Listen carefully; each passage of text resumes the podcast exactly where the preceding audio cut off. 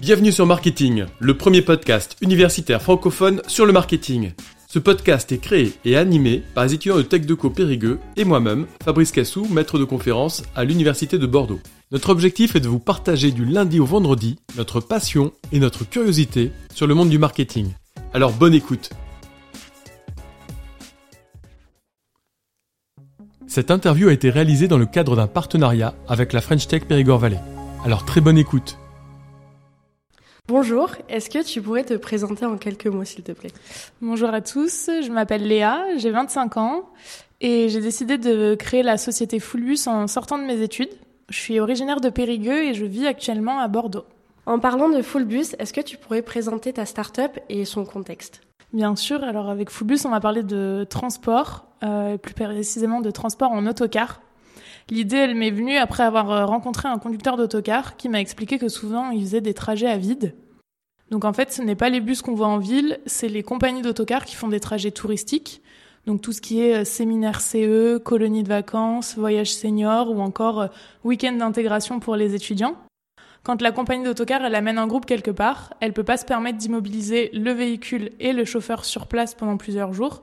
Donc elle va rentrer sans passagers et donc moi, avec Fullbus, j'ai décidé de créer une solution qui met en relation toutes ces compagnies d'autocars pour qu'ensemble, elles puissent optimiser leurs déplacements et éviter les, kilomètres sans passagers. Est-ce que tu pourrais maintenant nous parler de ton parcours universitaire et donc ce qui t'a amené à créer Fullbus alors moi j'ai fait des études en communication, euh, d'abord un DUT en communication des organisations, ensuite j'ai fait une année de licence générale à la fac pour pouvoir poursuivre jusqu'à un master. Euh, j'ai fait un master en stratégie des marques pour la première année à Sub de Pub à Bordeaux. Et la deuxième année, je me suis spécialisée dans tout ce qui était un peu plus digital et créatif avec euh, une année en UX design.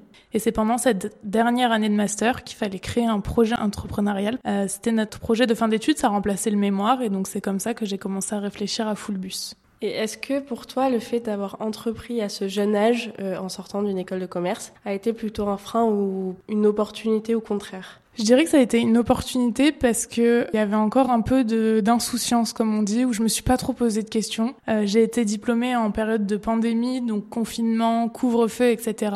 Compliqué de trouver un CDI en communication. Le marché de l'emploi était un peu fermé. Et je me suis dit, bah, pourquoi pas profiter euh, de ces deux années un petit peu où il se passe pas grand chose sur le marché de l'emploi pour euh, essayer de créer ma société. Et aussi, la chance que j'avais en, en, tant qu'étudiante, c'est que mes études, elles avaient été financées par mes employeurs quand j'ai fait de l'alternance. Donc je n'avais pas de crédit étudiant à rembourser, pas pas grand chose qui était un frein au final. Donc je me suis dit, bah, allez, pourquoi pas oser et, tenter l'aventure. Et tu penses quoi justement de ça, euh, l'alternance pour l'insertion dans le milieu pro et euh, globalement, qu'est-ce que tu en penses? Je recommande à 100%. Pour moi, c'est top de faire de l'alternance. Même ce qui est des stages, à partir du moment où on a une expérience professionnelle, c'est un gros, gros plus. Moi, je l'ai vu en étant maintenant euh, côté employeur et en cherchant euh, des alternants. Ça fait vraiment la différence d'avoir déjà été sur le marché du travail. Même quand on parle des emplois étudiants, euh, que ce soit en caisse, en restauration ou autre, ça montre bah, qu'on on a envie, on est dynamique et on bouge un petit peu, on passe pas nos vacances à rien faire.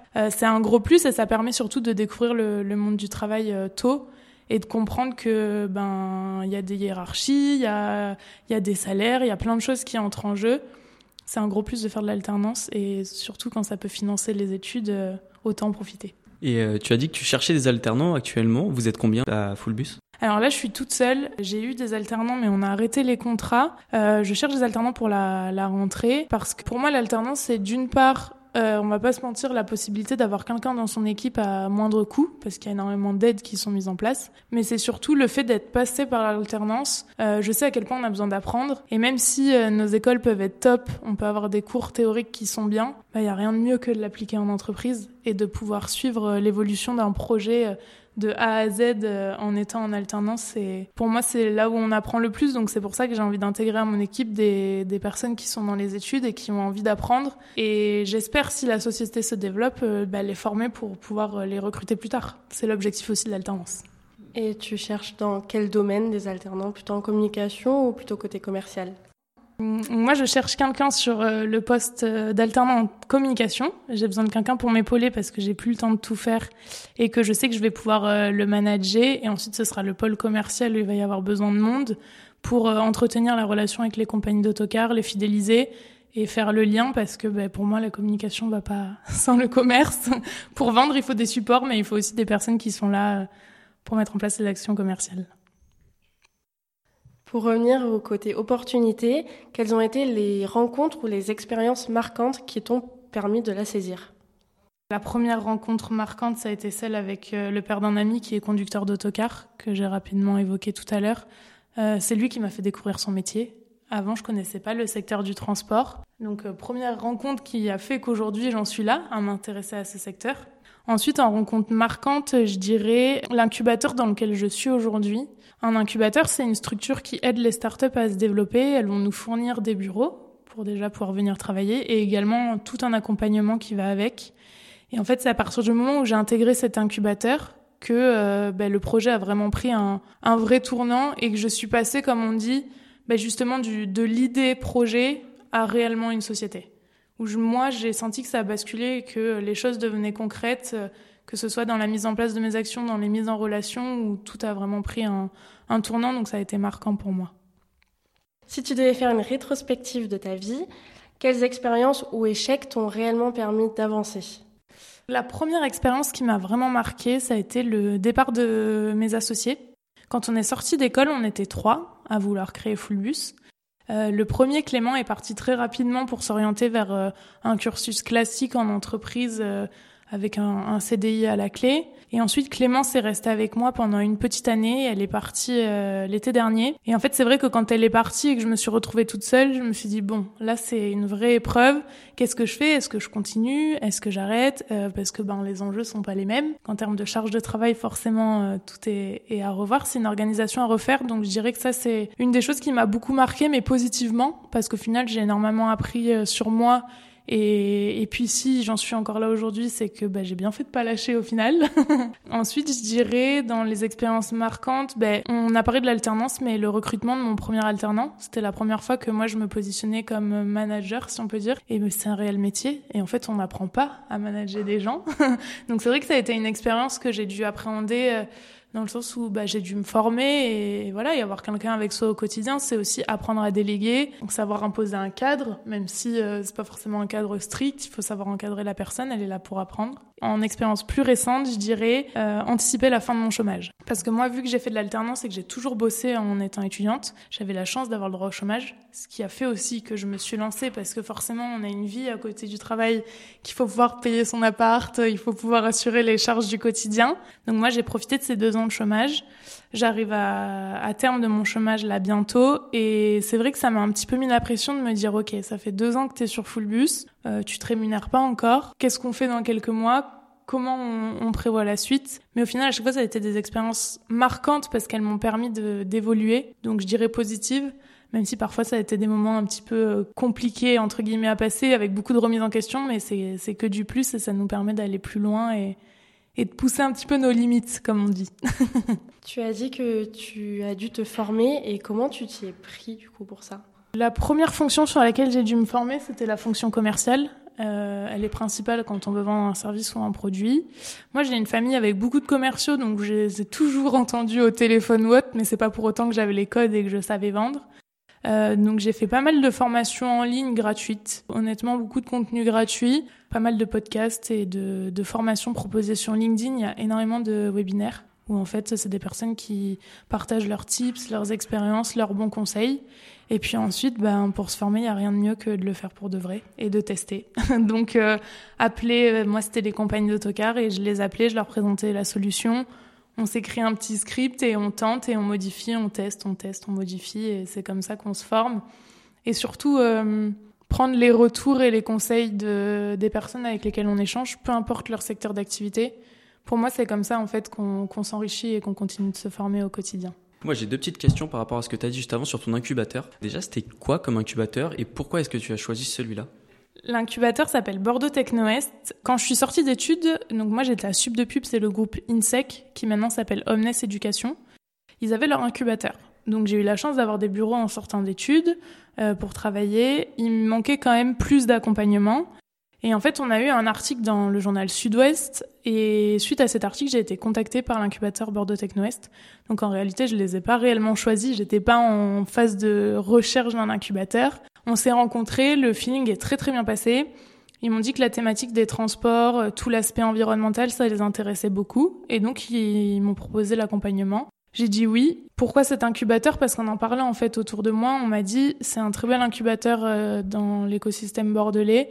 Il est bien reconnu et surtout les personnes qui sont là pour nous accompagner euh, sont top. Donc donc c'est pour ça que j'ai choisi d'aller avec eux.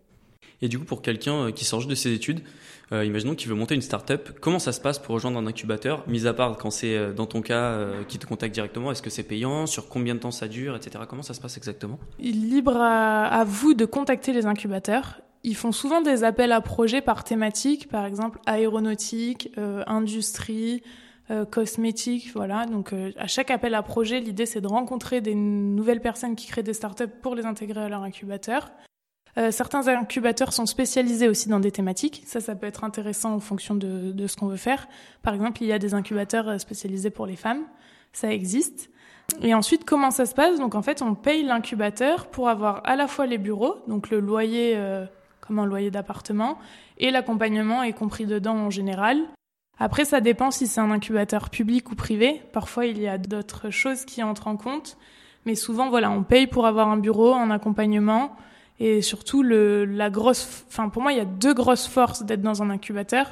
La première, c'est tout ce qui est mise en relation et réseau. On rencontre des gens euh, grâce à eux parce qu'ils connaissent très bien euh, l'écosystème, la ville, euh, tous les différents acteurs. Chose que tout seul, on mettrait plus de temps à envoyer des mails alors qu'ils nous mettent directement en contact avec la bonne personne. Et la deuxième plus-value pour moi, c'est le fait de partager notre quotidien avec plein d'autres personnes qui ont aussi créé leur start-up à des stades d'avancée différents, des secteurs d'activité différents. Mais au final, on passe tous par les mêmes étapes. Et donc ça, c'est un gros plus au quotidien. Parce qu'on n'en parle pas beaucoup, mais il y a quand même la solitude de l'entrepreneur. Quand on crée une start-up, on est souvent seul. Euh, même si on a des associés et qu'on monte avec un ami, quelqu'un de notre famille ou quelqu'un qui avec qui ça matche bien dans le business, ben on se retrouve un peu désemparé de qu'est-ce que je fais. Justement, est-ce que je vais dans un incubateur Comment je fais pour trouver des financements est-ce que euh, je dois payer pour euh, un service pour être référencé sur le web? Donc c'est vrai que ça, c'est des premières questions qu'on se pose. Et c'est toujours bien d'avoir un regard extérieur. Des personnes qui l'ont déjà vécu et surtout qui se sont trompées. Donc qui aujourd'hui peuvent dire, ben, finalement, moi, je te conseille de faire autrement ou de faire les choses dans, dans un autre sens. Donc c'est une vraie valeur ajoutée. Et est-ce que pour un incubateur, est-ce qu'il y a des sélections suivant ton projet?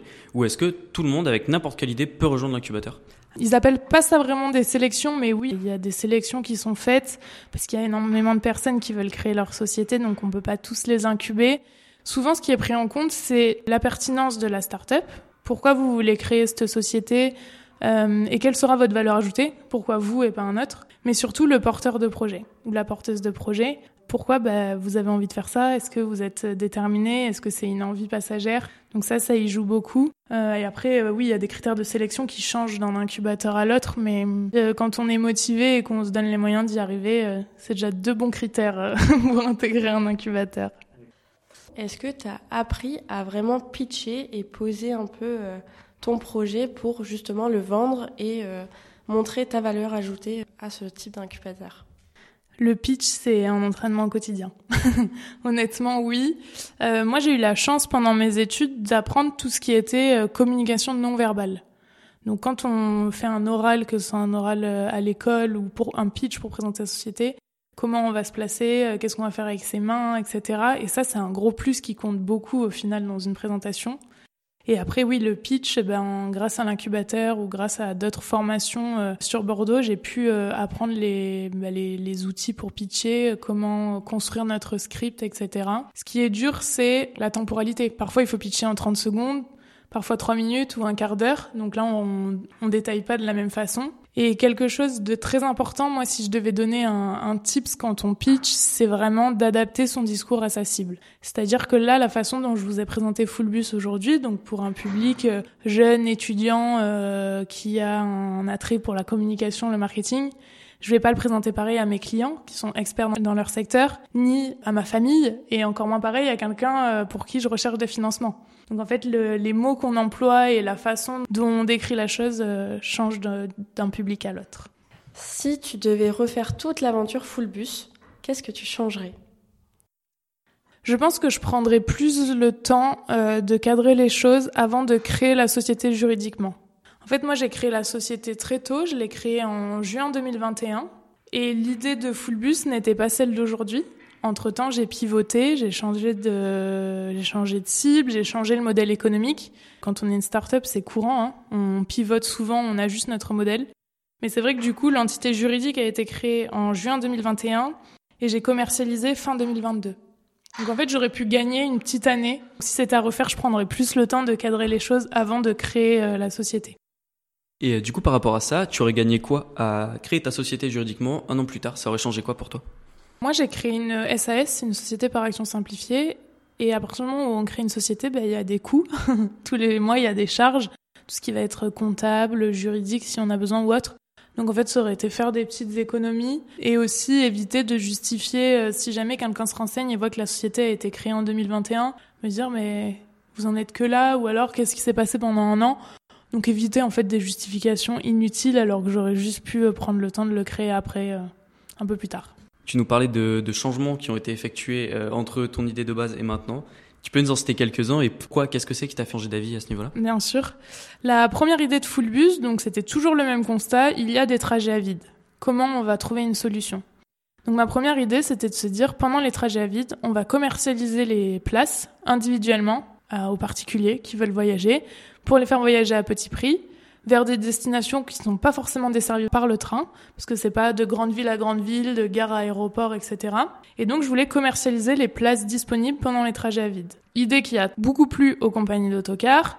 Je contacte quelques compagnies, donc je crée la société en juin parce que en juillet, j'ai 30 trajets à commercialiser pour l'été. Donc je me dis trop bien, 30 trajets à mettre en vente. Il me faut une société parce qu'à partir du moment où il y a de l'argent qui va rentrer, il faut que ce soit fait dans l'ordre. Donc c'est pour ça que j'ai créé la société rapidement. Et en fait, je me rends compte que bah, ça va pas du tout parce que j'ai pas eu le temps de communiquer sur Fullbus. Personne connaît. Donc personne va se dire j'ai un voyage à faire cet été, je vais voir s'il y a quelque chose sur Fullbus qui m'intéresse. Mais j'avais quand même les compagnies d'autocar qui étaient prêtes à faire l'aventure avec moi. Donc en fait, j'ai laissé passer l'été et à la rentrée, je me suis dit bon, là il faut que je me pose, que je refasse les choses dans l'ordre et donc j'ai repoussé mon étude de marché parce qu'on est en sortie de pandémie, donc il y a pas mal de choses en termes de tourisme et de voyage qui ont bougé. Et je me suis dit en fait, commercialiser les places disponibles aux particuliers, c'est une idée que j'ai toujours en tête, mais à mettre en place, elle est compliquée parce qu'il faut à la fois les trajets que me donnent les compagnies d'autocar, et d'un autre côté, il faut que les particuliers aient envie de bouger. Donc j'avais le contraste entre l'offre et la demande, sachant qu'un trajet à vide, ça peut être euh, un euh, Périgueux Bordeaux comme un Périgueux euh, Paris. Enfin, ça peut être euh, tout type de trajet et c'est pas régulier. On n'a pas tous les lundis à 10 heures le même trajet. Donc pour fidéliser des particuliers, c'était un peu compliqué. Donc je me rends compte qu'en fait à mettre en place, il y a trop de choses où j'ai pas les financements pour le faire et j'ai pas les compétences, il y a trop de choses à faire. Donc c'est pour ça que j'ai décidé de pivoter en m'adressant d'abord uniquement aux compagnies d'autocars en leur proposant d'optimiser leur trajet à vide ensemble avant de toucher les particuliers. Et j'espère euh, plus tard pouvoir les, les toucher, mais c'est pour ça. Je suis passée d'une cible B2B2C à B2B uniquement, où là, les compagnies, entre elles, elles vont se dire, OK, ben, je fais un euh, Périgueux Limoges à vide.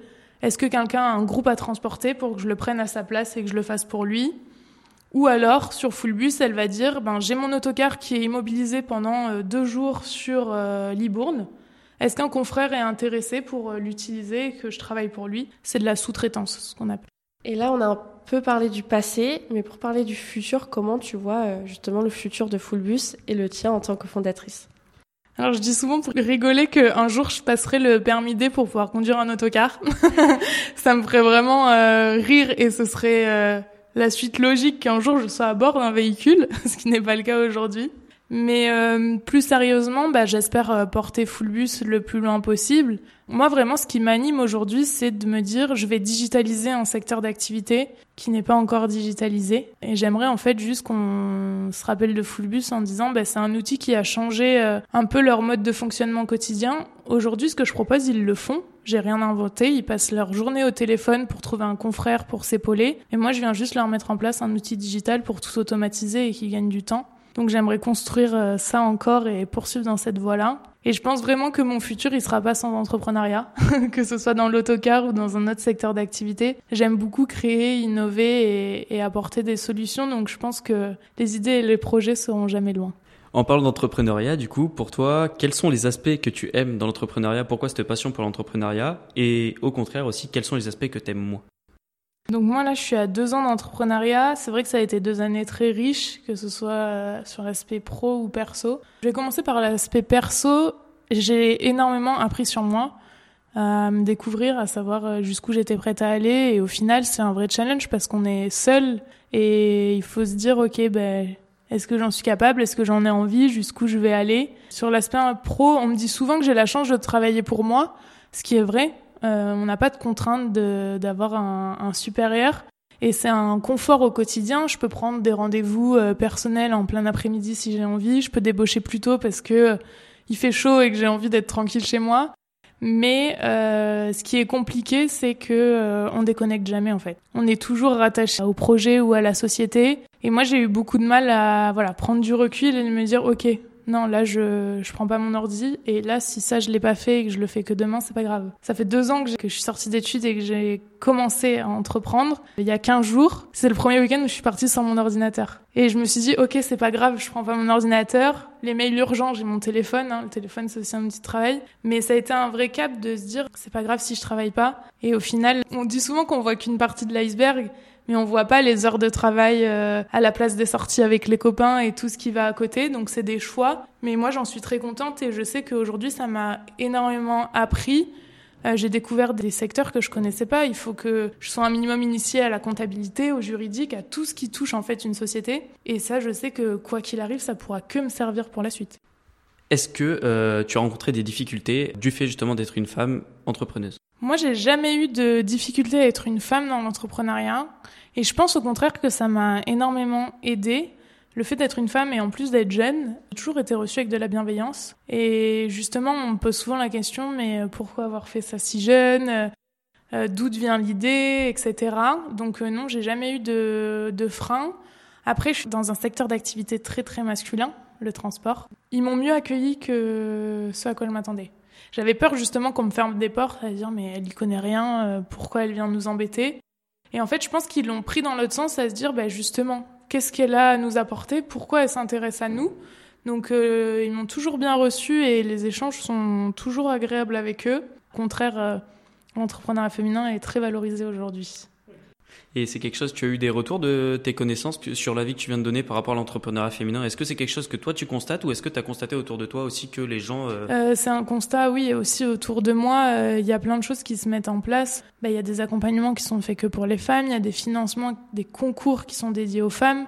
Donc c'est vrai qu'on est vraiment dans cette dynamique, on va valoriser la femme et sa place dans l'entrepreneuriat.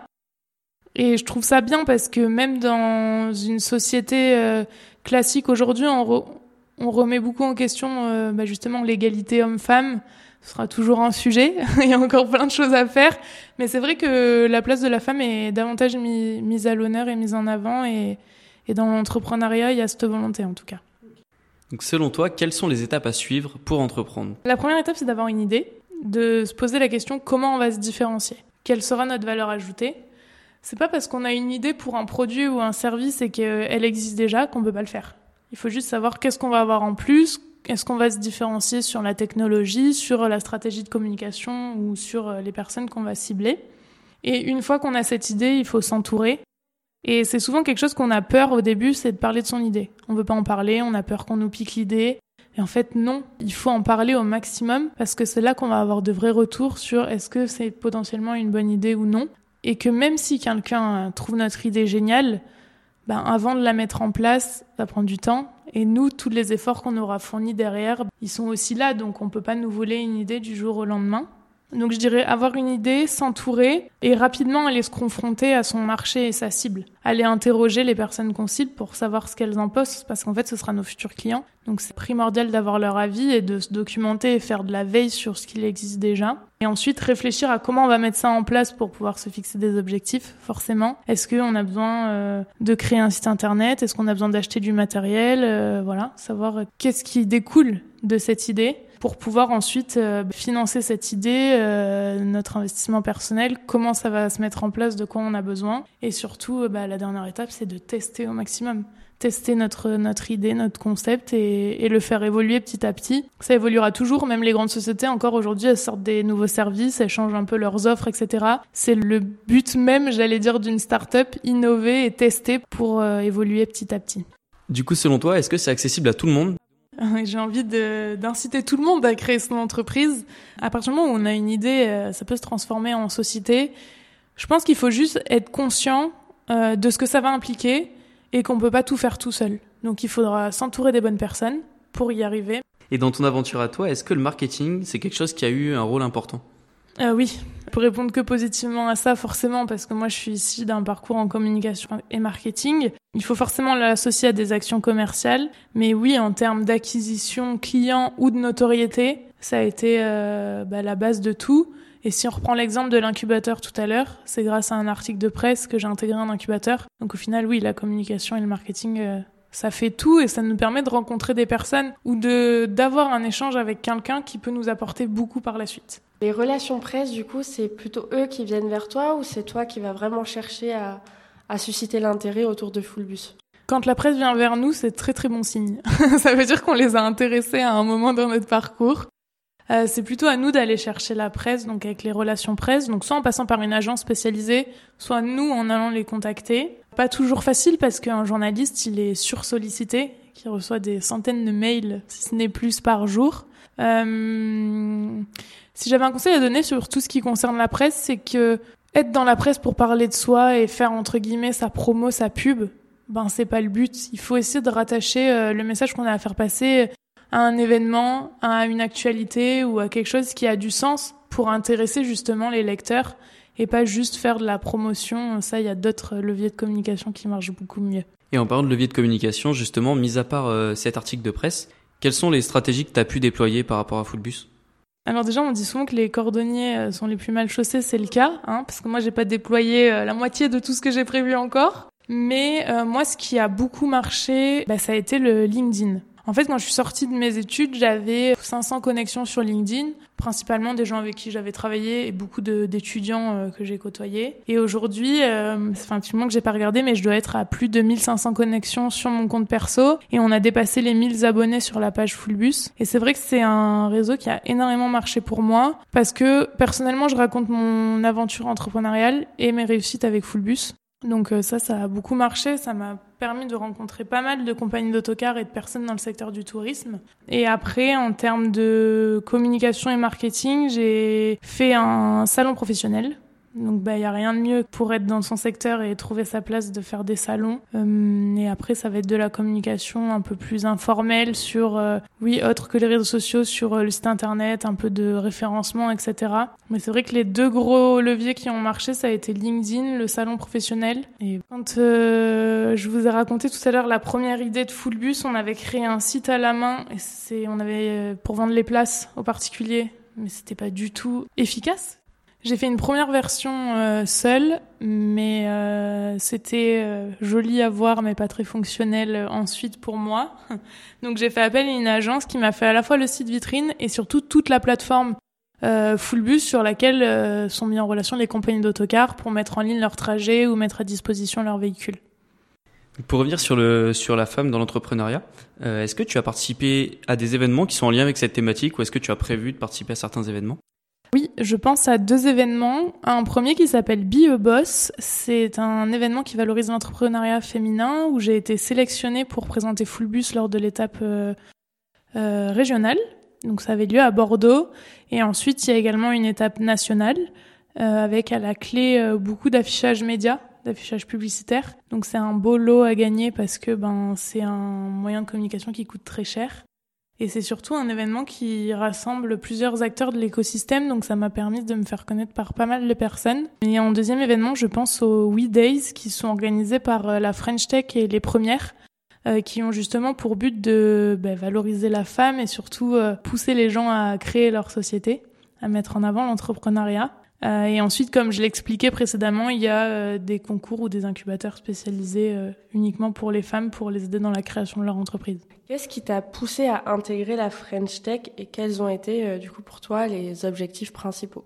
J'ai connu la French Tech grâce à mon incubateur qui m'a parlé du programme French Tech Tremplin Incubation, dont j'ai été lauréate. Et ça a été ma première vraie victoire, on va dire, avec une subvention à la clé.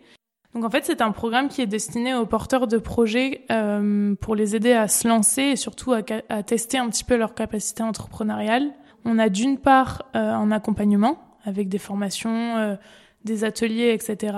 Et d'autre part un, une aide financière. Donc c'est financé par la BPI et donc c'est une subvention pour la société de 42 000 euros. Donc 30 000 euros pour la société et 12 000 euros pour payer l'incubateur, ce que je vous expliquais tout à l'heure, les bureaux et l'accompagnement.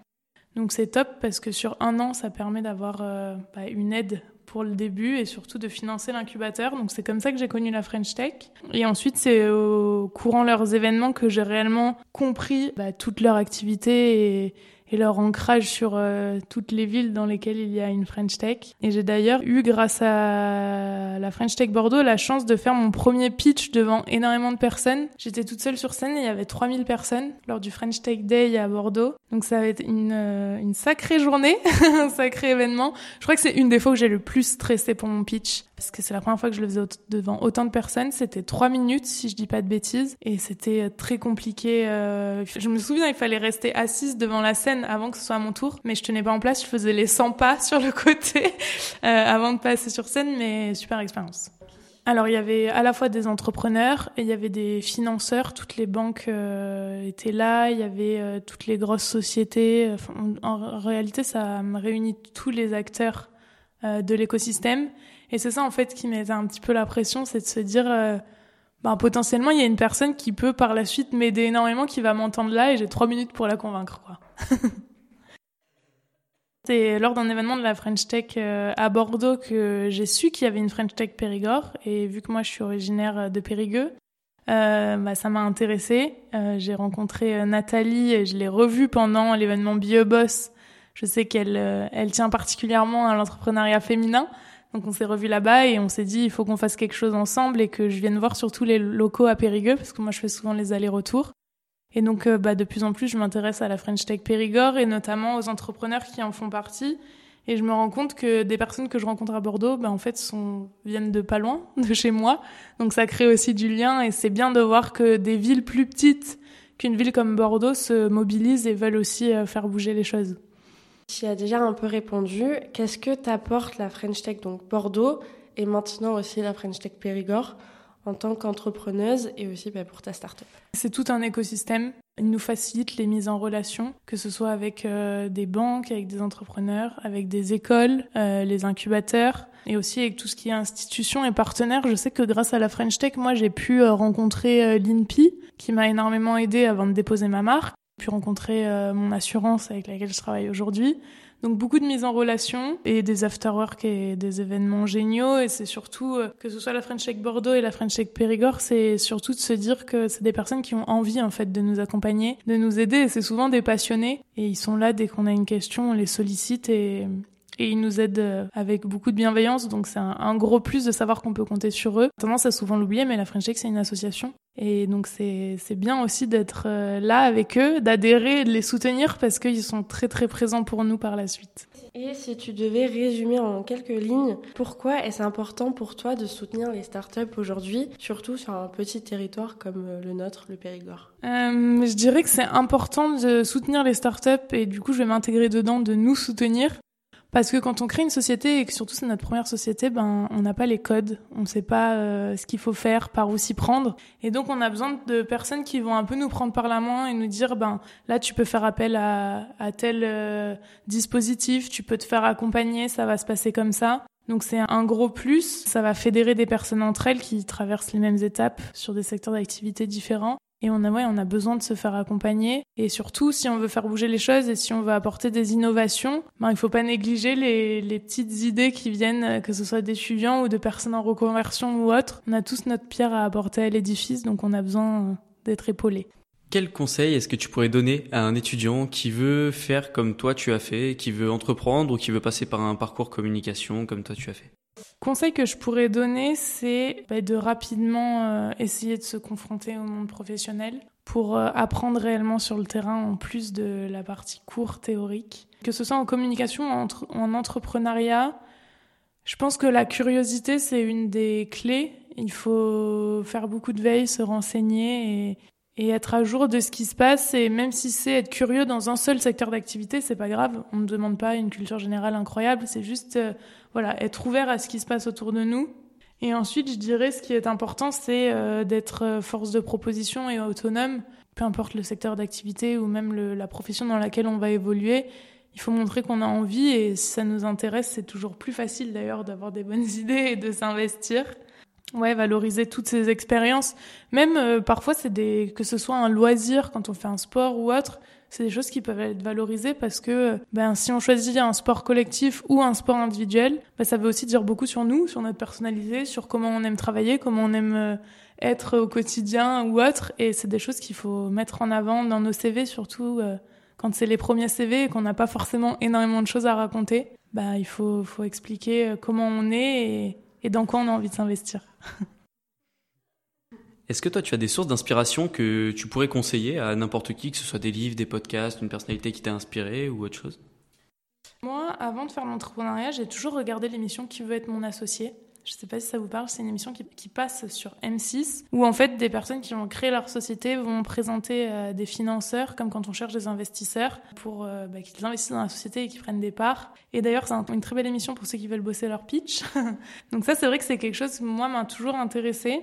En termes de contenu à côté, je... c'est lié au commercial. Moi, j'écoute beaucoup les émissions du Call Club. Donc, c'est un groupe qui a été créé sur LinkedIn et en fait, c'est de la prospection commerciale. Et ils veulent un peu euh, simplifier et démystifier le fait de faire de la prospection téléphonique à froid. Et même si aujourd'hui, oui, il y a plein d'outils pour automatiser les mails, etc bah il y a rien de mieux que de décrocher son téléphone et d'appeler son prospect pour qu'il devienne client. Et ça c'est une émission que j'aime beaucoup regarder. Il y a un livre aussi que j'ai lu qui m'a pas mal marqué, c'est sur euh, le fondateur de Nike qui s'appelle L'art de la victoire, le livre.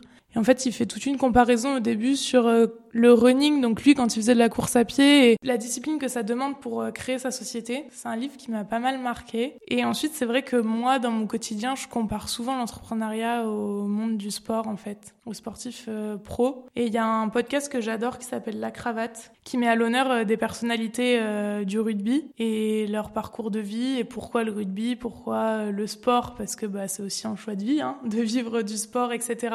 Et c'est vrai que je trouve qu'il y a pas mal de similitudes entre créer une société, entreprendre et faire du sport à haut niveau. Donc c'est quelque chose que j'aime bien écouter. Et pour terminer, est-ce que tu aurais un message à faire passer aux jeunes étudiants ou aux lycéens qui nous écoutent? Moi, il y a deux phrases que j'aime beaucoup. La première, c'est tout est possible. Euh, que vous ayez une idée, une envie, euh, envie de bosser dans une société, d'avoir une fonction particulière, un poste, ben en soi, si vous vous en donnez les moyens, euh, tout est possible.